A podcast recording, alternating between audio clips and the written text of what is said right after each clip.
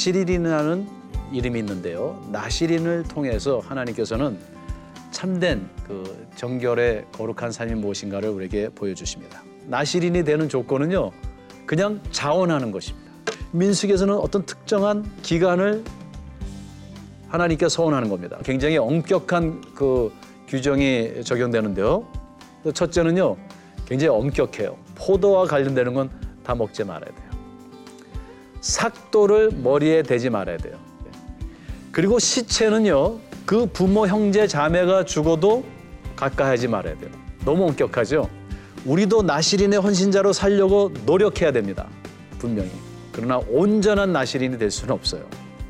왜요? 최종적인 나시린은 예수 그리스도이시기 때문입니다.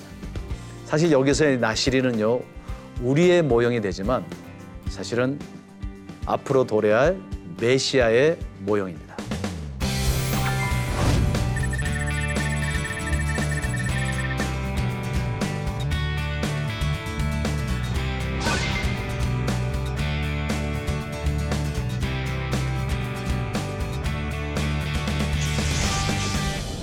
예, 안녕하세요.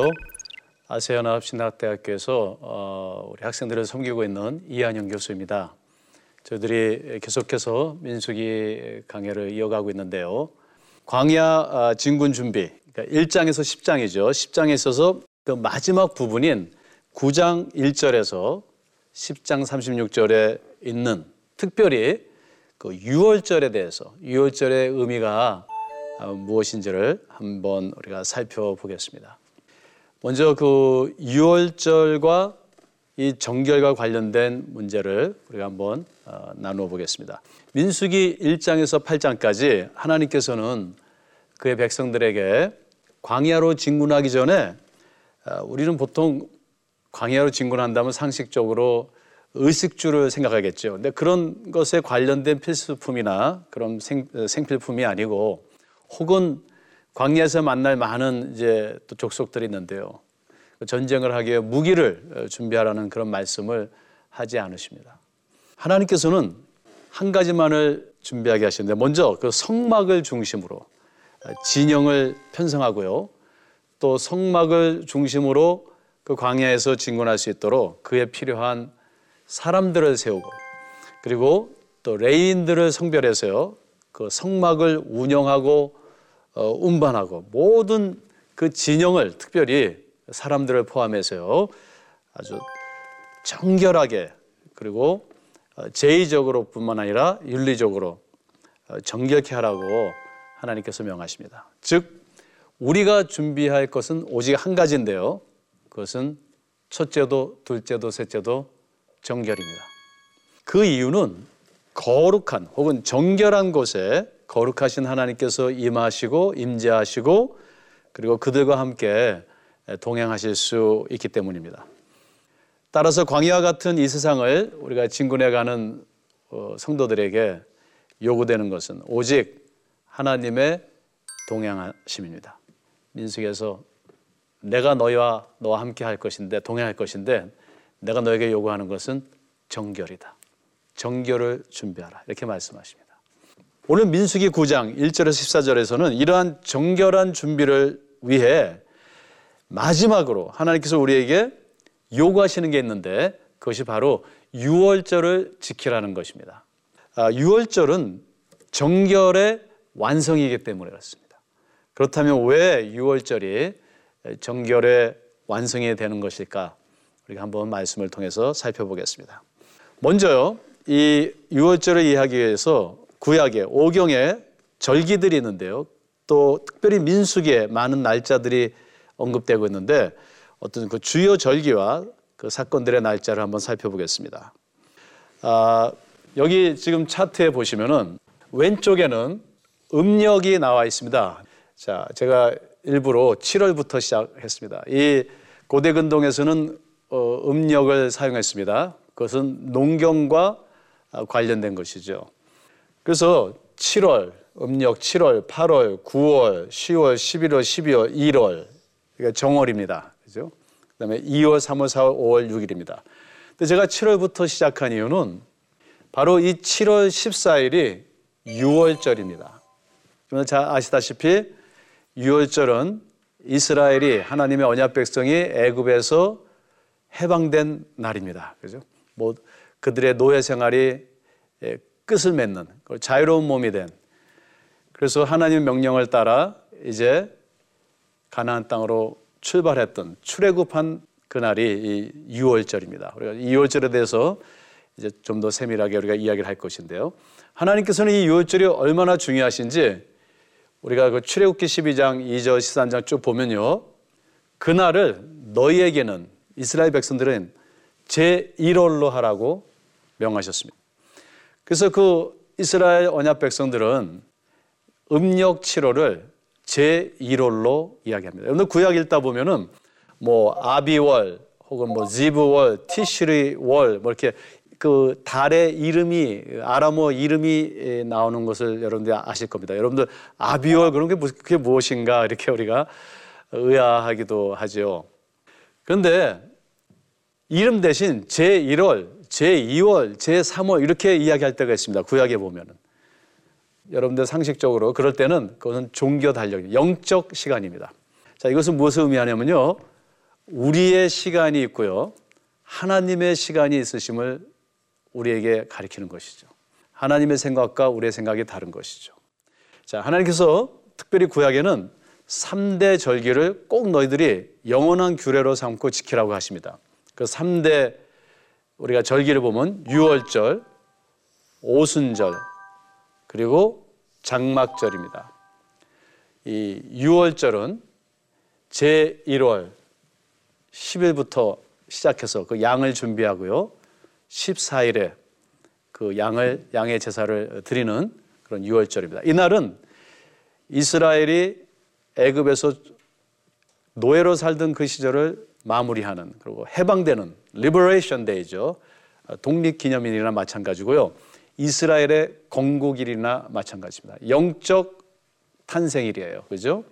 그래서 6월절을 우리 히브리 사람들은 어, 파사크 혹은 파스카 이렇게 이야기합니다.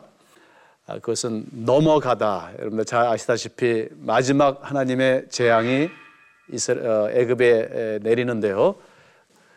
양의 피를 바른 집은 지나가다, 넘어가다. 그래서 우리가 영어로는 pass over, passover이라고 그러죠. 넘어가다. 오순절은요, 우리가 왜 77절이라고 이야기하냐면은 일곱 주라는 말입니다. 7, 한 주에 7일이 있으니까 7, 7이 49. 즉, 6월절을 보내고 49일이 지난 다음에 50일째 되는 날입니다. 그죠? 이 50일째 되는 날을 이 절기를 기억하고 지키는 겁니다. 이 77절 어, 샤부아시라고 그렇게 히브리 사람들은 이야기하는데요. 이날은요. 우리가 이 기후를 보면은 이스라엘에 늦은 비가 있습니다. 이게 봄의 늦은 비예요. 그러니까 가을에 추수하고도 또 한 번의 이른 비가 지난 다음에 한 번의 비가 또 오는 겁니다. 늦은 비. 두 번째 우리에게 뭔가 찬스를 주시는 거예요. 두 번째 기회를 주시는 거예요. 그래서 이 늦은 비를 맞고 이 50일이 지나면요. 밀을 추수하게 됩니다. 그러니까 히브리 사람들에게는 이날이 77절이 추수 감사주일 같기도 한 것이죠. 그죠? 그래서 하나님께 감사를 드리고 또 추수의 감사를 드리는 그런 시간입니다. 그런 절기인데요. 우리가 신약에 가보면은 예수님께서 6월절에 십자가에 목해서 돌아가시고 이제 부활하시죠. 그래서 이 우리가 예수님을 6월절 어린 양이라고 이렇게 말하죠.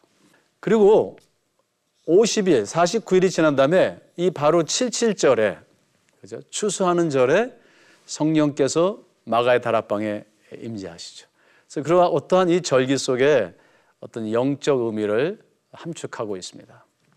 그리고요, 영적으로는 제 7월이죠. 그리고 음력으로는 제 1월입니다. 히브리 사람들에게서 이 7이라는 숫자는 굉장히 그 어떤 그 신학적인 의미를 가지고 있는데 하나님의 숫자, 그다음에 완성의 숫자입니다. 그 제 7월에 장막절을 지키라고 합니다. 히브리 사람들은 이 장막절에 어, 그 광야의 40년의 생활 방랑 가운데 그들이 항상 그 장막을 치고 살았던 그럼에도 불구하고 광야에서 하나님께서 하나님의 섭리 가운데 그들에게 공급해 주신 것들을 기억하며 감사하는 또 감사를 드리는 그러한 절기입니다. 그래서 이 장막절은 하나님께서 공급하신다 이런 어, 의미를 가지고 있습니다. 자, 이 오순절은 특별히 히브리 사람들은 전통적으로 하나님께서 모세에게 십계명을 주신 날이라고 믿고 있습니다. 그러한 구전으로 내려오는 어, 전승이 있습니다. 그래서 이 오순절날 하나님의 말씀이 임한 날, 그 다음에 성령이 임하신 날, 그리고 온전한 하나님의 장막에 거하며 하나님의 공급을 받고 우리가 이 광야를 진군했다. 이러한 의미를 가지고 있고요. 그래서 유월절, 오순절, 장막절 이 세 절기를 가장 중요한 절기로 구약에서는 어, 그 규례로 삼고 있습니다. 특별히 민수기에서 이 유월절을 각별히 중요하게 여기는 것은 이 유월절을 하나님께서 1월 14일 날 지키라고 분명히 하셨는데 이 민수기에서는 2월 14일 날 이 유월절을 한 번 더 지키라고 명하시는 겁니다. 여러분들 이건 참 이해하기 힘든 게 구약에서 안식일이 토요일인데 화요일 날 한 번 더 지켜라. 이런 말과 유사한 것인데요. 이러한 유월절과 관련해서 이것을 이해하기 위해서는 민수기 9장에 나오는 중요한 날짜들을 우리가 또 한번 살펴볼 필요가 있습니다. 민수기 1장 1절에서 10장 36절 안에서 그 광야 진군을 위한 준비 그 준비 에피소드는요. 출애굽한 날, 출애굽한 날을 제1년이라고 합니다. 그첫 번째 유월절을 제1년에 지키고요.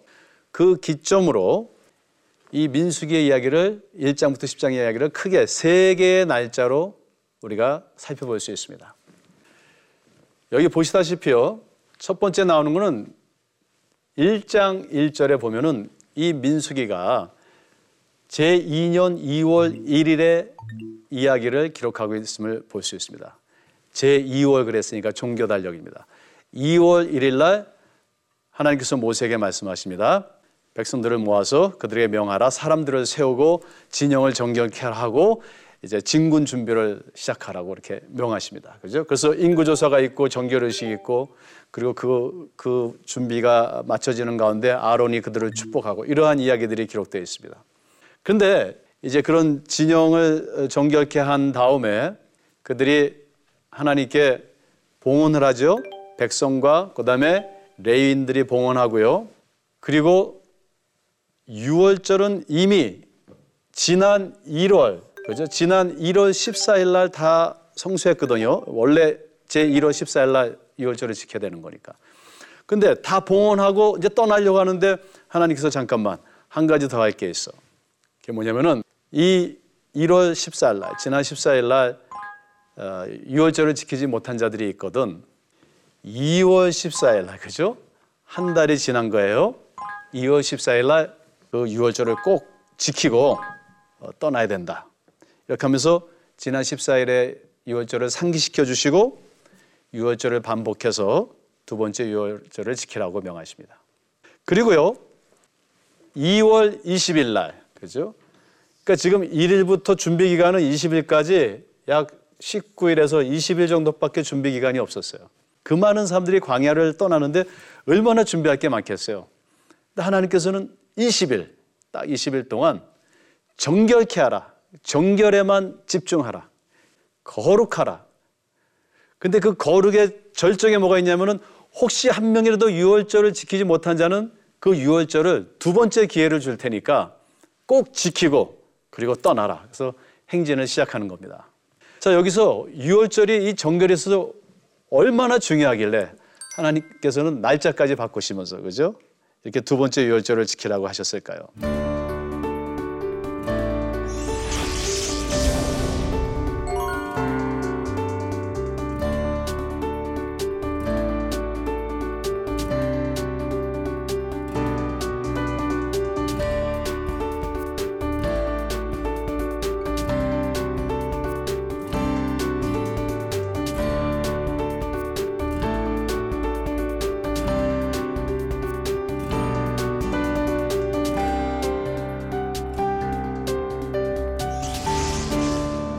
여러분도 우리가 성경을 잘 읽어보면 이 창세기, 출애굽기, 민수기, 신명기가 하나의 책이죠. 그죠?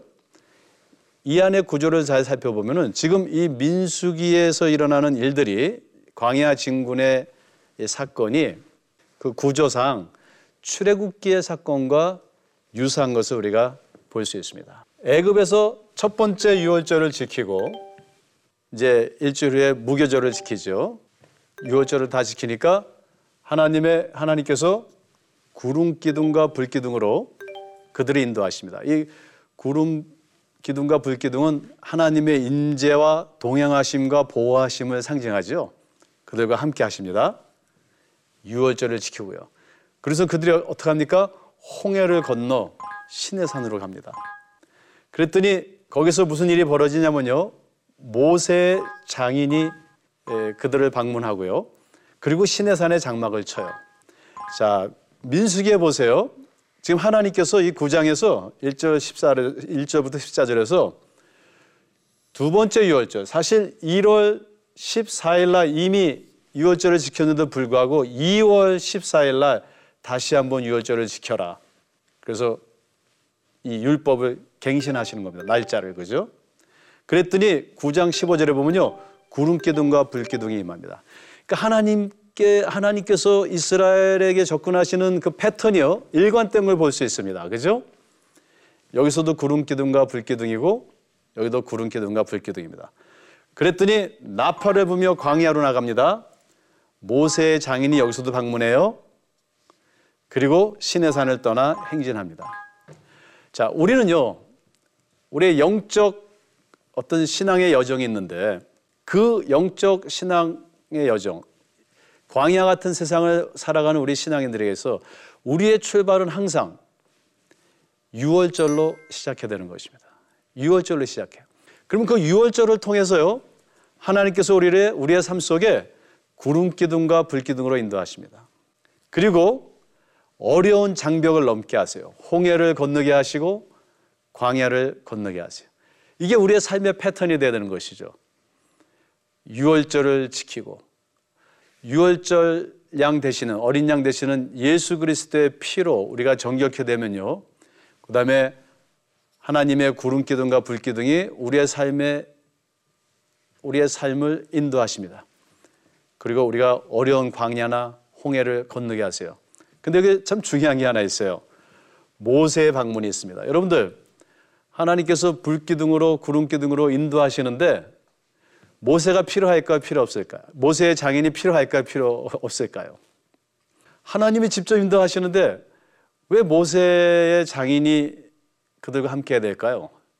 이것은요 우리에게 아주 중요한 어, 그 어떤 메시지를 우리에게 주는 것인데 우리가요 하나님의 인도하심을 받는데 하나님은 구름 기둥과 불 기둥인 초자연적인 방법으로도 우리를 인도하시지만 또한 사람들을 통해서 우리의 과학을 통해서 지식을 통해서 우리를 인도하십니다. 그래서 우리가 그냥 하나님이 나를 인도하신다 그리고 그냥 골방에 들어가 가지고 그냥 직접 계시만 받으면서 불기둥 구름기둥으로만 이렇게 움직이면 문제가 심각해집니다. 광야를 건너기 위해서는 하나님의 구름기둥 그리고 모세의 장인의 자문이 필요한 것이죠. 자, 이렇게 유월절이 중요하기 때문에 하나님께서는요, 이미 1월 14일 날 지켰는데 이 두 번째 유월을 지키, 첫 번째 유월절을 지키지 못한 자들도 그 두 번째 유월절에 2월 14일에 꼭 그 절기를 지키라고 어, 명하십니다. 여러분들 그 두 번째 유월절에 보면요. 하나님께서 이스라엘 백성들뿐만 아니라 거기에 이스라엘 백성들과 함께한 그 이방인들이 있습니다. 그죠? 9장 14절에 보면은 애굽에서 나올 때 같이 나온 사람들이 있어요. 어, 그 사람들도 지키게 하라. 근데 그 사람들 중에는 유월절을 안 지킨 사람들도 있었을 거예요. 지난 1월 14일 날. 또 예를 들어서 시체로 인해서 부모님이 돌아가셔서 뭐 시체를 근처에 있었다라 그 시체를 타치했다라든가 어, 이래서 부정해져서 어, 정한 날 유월절에 참여할 수 없던 자들이 있었고요. 또 어, 여러 가지 사정으로 여행을 하는 도중에 어, 유월절을 못 지킨 자들이 있었을 거예요. 이들을 위해서 하나님께서는 특별한 날짜를 주시는데 한 달 후 2월 14일 유월절을 어, 지킬 수 있도록 하십니다. 여기서 우리가 배울 건 뭐냐면요. 하나님께서는 형식보다는 본질을 더욱더 중요하게 여기신다는 것입니다. 그리고 그 본질을 위해서 이 두 번째 기회를 어, 주시는 겁니다. 그래서 하나님께서는 지금 어떤 본질적인 것을 이야기하시는 거죠. 어, 안식일도 우리는 토요일로 알고 있는데요. 어, 레위기 16장 31절에 보면은 바로 그 대속죄를 안식일 중에 안식일로 영원히 지키라고 말씀하십니다. 그게 매월 저 매년 7월 그 10일째입니다. 근데 매년 7월 10일이 월요일도 되고 화요일도 되고 수요일도 될 수 있어요. 그래서 사실 하나님께서는 어떤 그 양식보다는 본질에 관심이 있으십니다. 자, 우리는 교회에서도 또 많은 그 양식들을 따지는데 중요합니다. 지금 하나님은 이 본질을 보시는 거죠.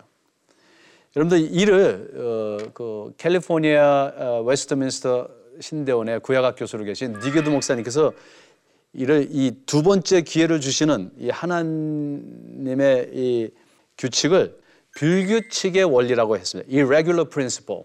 불규칙의 원리. 이는 규칙을 깨는 게 아니고요. 규칙을 규칙의 본질을 살리기 위해 규칙을 바꿀 수 있는 그런 은혜를 이야기하는 것입니다. 그죠? 그러니까 규칙을 위한 것이 아니라 규칙의 본질을 살리기 위하여 규칙을 깰 수 있는 이러한 irregular principle. 이것이 우리의 어떤 삶 속에도 이러한 아, 그 융통성이 필요합니다.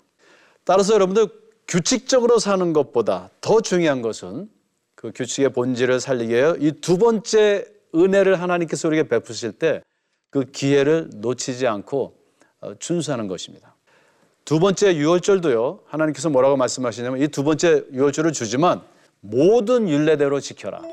그러니까 날짜는 바꿨지만 본질을 바꾸지 말라 이렇게 이야기하십니다. 그렇지 아니하면 그 백성 중에서 끊어지리라 이렇게 말씀하십니다. 아, 이제 이 유월절을 우리 예수 그리스도의 예표를 한번 조명해 보겠습니다. 구약에서의 유월절은 사실 아, 그 클라이맥스는 그게 왜 클라이맥스 절정이냐면은 신약에서는 바로 그 유월절이 예수님을 예표하는 것으로 우리에게 말하고 있기 때문입니다. 여러분들 이 유월절을 두 번째 기회를 주셔서 우리에게 유월절을 주셨지만 그 유월절도 100% 율례대로 모든 율례대로 지켜라 이렇게 얘기하는데요. 우리가 사실 그 유월절을 100% 지킬 수 없습니다. 쉽지 않아요. 그것은 예수 그리스도만이 우리를 대신해서 성취해 주실 수 있습니다. 사실 이 두 번째 유월절은 그리스도의 모형이고 그리스도의 예표입니다. 여러분들 복음서에서는 인류의 구속에 앞서 예수님께서 성전을 정결케 하시고 그죠? 그리고 유월절 어린 양으로서 십자가에 달리십니다. 근데 이 민수기에서 보면은 정결케 하고 두 번째 유월절을 지키죠. 그래서 정결케 하고 유월절을 지키는 것. 성전을 정결케 하고 예수님께서 유월절 어린 양이 되시는 것. 이러한 그 평행 구조를 우리가 어, 분석해 볼 때 이것이 바로 그 유월절의 어린 양의 피가 예수 그리스도의 피를 어, 예표하는 것이었음을 우리가 알 수 있습니다. 여러분들 결론의 말씀을 드리겠습니다. 인생은 어, 광야입니다. 광야라는 곳은요 아주 만만치 않은 곳입니다. 아, 길과 아, 방향이 엇갈리는 곳이고요. 이 광야는 메마른 곳입니다. 그리고 이 광야에서는 생존이 어렵죠. 의식주가 참 어렵고요. 그리고 정착할 수 없는 곳입니다. 산을 넘으면 또 산인 것이 광야에서의 나그네 인생입니다. 무엇으로 우리가 이 약속의 땅을 향한 이, 이 광야에서 진군을 성공적으로 우리가 마무리할 수 있을까요? 하나님께서는 우리에게 너희가 진군하기 전에 인생의 두 번째 기회를 놓치지 말라고 말씀하십니다. 그것은 유월절 어린 양 대신 예수 그리스도의 피로 우리가 구속받고 그와 동행하며 그의 말씀을 따르는 삶입니다. 인생의 두 번째 기회는요, 절대 물질과 명예와 어떤 권력으로 우리가 어, 얻을 수 없습니다. 이 광야에서 성공은 유월절 구속의 감격을 우리가 간직하고 주야로 믿음의 지원전케 하시는 예수 그리스도를 바라보면서 그분의 말씀을 따라 진군하는데 달려 있습니다. 우리 이 시간까지 시청해 주셔서 감사하고요. 우리 다음 주에는 이렇게 준비를 한 그 백성들이 진군을 시작하자마자 갑자기 실패하는 모습을 보입니다. 왜 그들이 실패했을까? 이러한 정결에 이러한 어려운 준비를 다 완수하고도 어떻게 이렇게 실패할 수 있을까? 그에 대해서 그 광야에서의 실패 이야기를 우리가 이어가겠습니다. 감사합니다.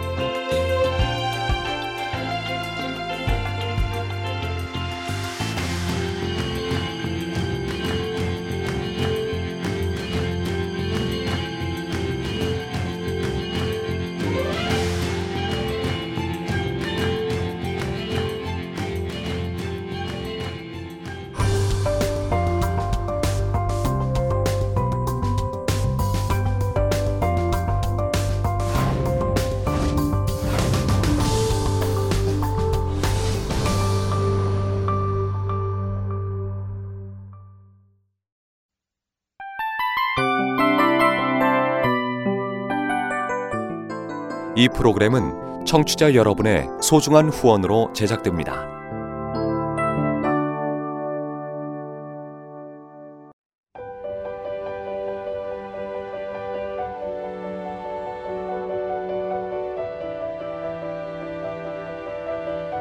세상에는 수많은 교회들이 있지만 더 깊이 있는 말씀 강해를 찾기 위해 크기로만 교회를 선정하지 않습니다.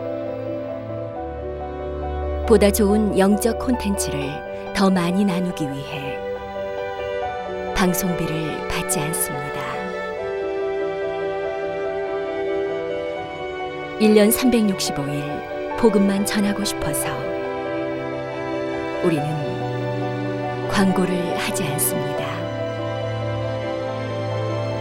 온누리의 복음을 땅끝까지